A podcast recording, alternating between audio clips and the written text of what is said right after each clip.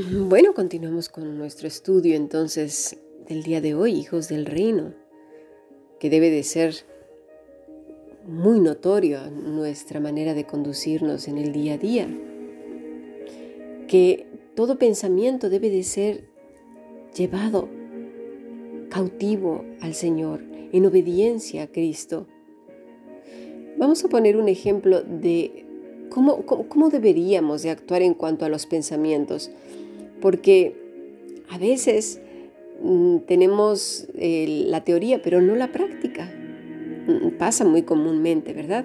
Pondré un ejemplo. Mira, vamos a suponer que viene una persona que tú estimas, amas, a tu lugar donde tú estás, en tu casa, en tu habitación, donde quieras. Entra, pero su tono de voz no es como comúnmente suele utilizarlo. A lo mejor es un poco áspero. Dice cosas que te suenan hasta con mala intención. De repente, la conversación no es muy buena. Así que el ambiente comienza a enrarecerse. Lo que tú le dices, esa persona no lo entiende. Lo que él te dice, tampoco tú lo percibes bien porque ya de un inicio las cosas empezaron a ir mal.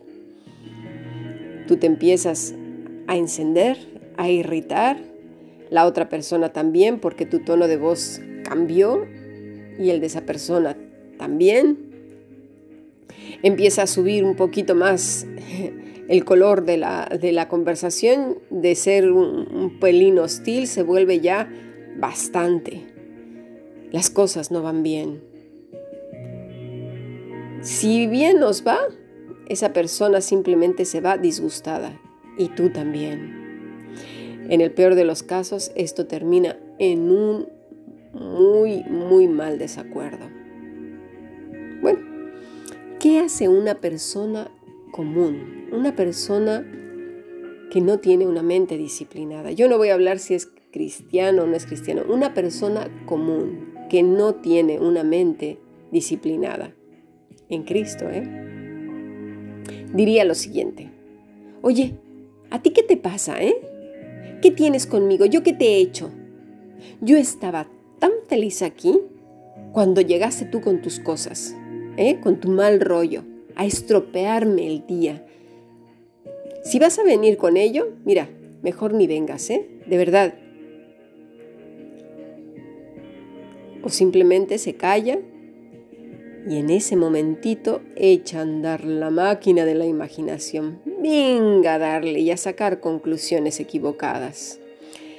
¿Sí? Es esto, es aquello, que no sé qué, porque me dijo, porque yo, que no sé cuánto, ya viste, que no sé yo, pero si yo estaba tan feliz, que no sé qué, en el gozo del Señor, estaba diciendo versículos, estaba yo no sé qué, pero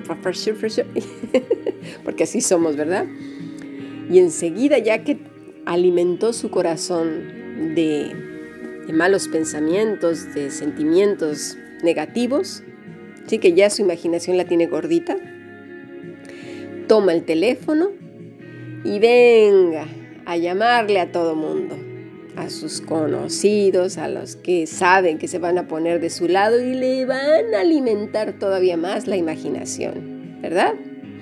Comienza a despotricar, como se dice aquí, de esa persona les dice a los de su familia, les dice asado, mira lo que me hizo, mira nada más.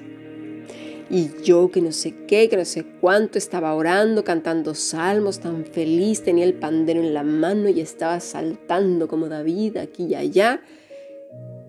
Y lo dejas en mal y tú quedas como el ángel de la guarda. Según, ¿verdad? Porque con esa boca, pues dudo que las otras personas vayan a decirte, oye, te estás pasando, ¿eh?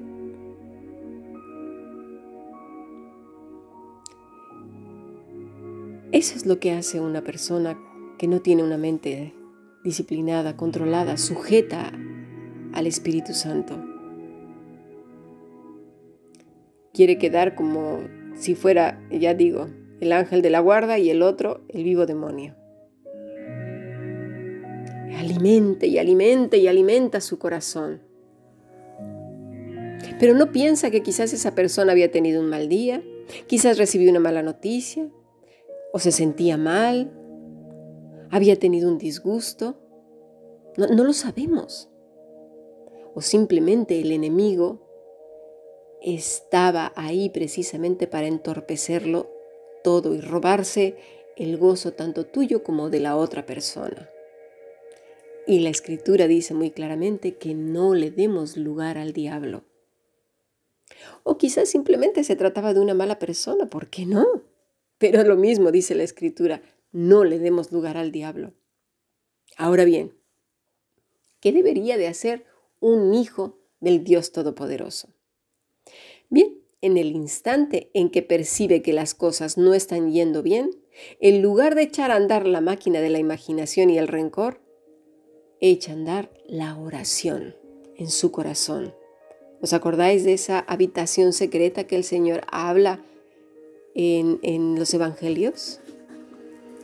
De rodillas se postra ahí en su corazón. Padre, por favor, ayúdame. Algo está pasando aquí. Lléname con tu Espíritu Santo. Unge mi cabeza, Padre. Interven en esta situación. Por favor, ayúdame. Dame sabiduría. Guarda mis labios de pecar contra ti. Y si ve que la cosa no va bien y esta persona está siendo de herramienta del enemigo, hace retirada. O intenta desviar la conversación. Ay, mira, no sé, cualquier cosa. Y si ve que no hay fruto, se va retirada. Y enseguida lo lleva en oración al Señor en cuanto pueda. Y ahí es donde dices todo lo que percibió. Todo ahí sí le dices al Señor, mira, he, he percibido de esta persona hipocresía, que me quería hacer daño, me dolió, me ofendió, estoy enfadada o enfadado porque me dijo esto y yo lo percibí así, Padre bueno, creo que me está insultando, yo qué sé, lo que, lo que tú percibiste. Cada uno percibimos cosas diferentes. Pero es ahí donde deben de estar las cosas. Deja entonces el asunto en manos del Señor y no dice nada a nadie. Se olvida de todo y espera que su Padre arregle las cosas. ¿Lo vemos la diferencia? Vamos a ver un aspecto más de Josué. Dice Números 27, 18. Y Jehová dijo a Moisés, Toma Josué, hijo de Nun, varón del cual hay espíritu, y pondrás tu mano sobre de él. Deuteronomio 34, 9. Y Josué, hijo de Nun, fue lleno del espíritu de sabiduría, porque Moisés había puesto sus manos sobre él. Y los hijos de Israel le obedecieron e hicieron como Jehová mandó a Moisés. Sin duda, un rasgo más de Josué era que estaba lleno del Espíritu Santo. Ese joven sabía que su dependencia del Señor era vital para poder vivir en un mundo hostil, para enfrentar cualquier situación que se le presentara. De hecho, cuando hicieron su primera inspección para la toma de Canaán, no fue una expresión intrépida que salía de un corazón que confiaba en sí mismo, sino que dependía enteramente del Señor Sabía que era su columna, su buen pastor. Su aceite estaba ungiendo su cabeza, es decir, el aceite del Señor, el Espíritu Santo, y le permitía ver las cosas que aparentemente eran grandes como pequeñas, porque así son para el Todopoderoso. Esos gigantes que habitaban en esa tierra como la, eran como realmente langostas para el Eterno. Y es así que un hijo de Dios del reino de los cielos actúa, piensa y vive.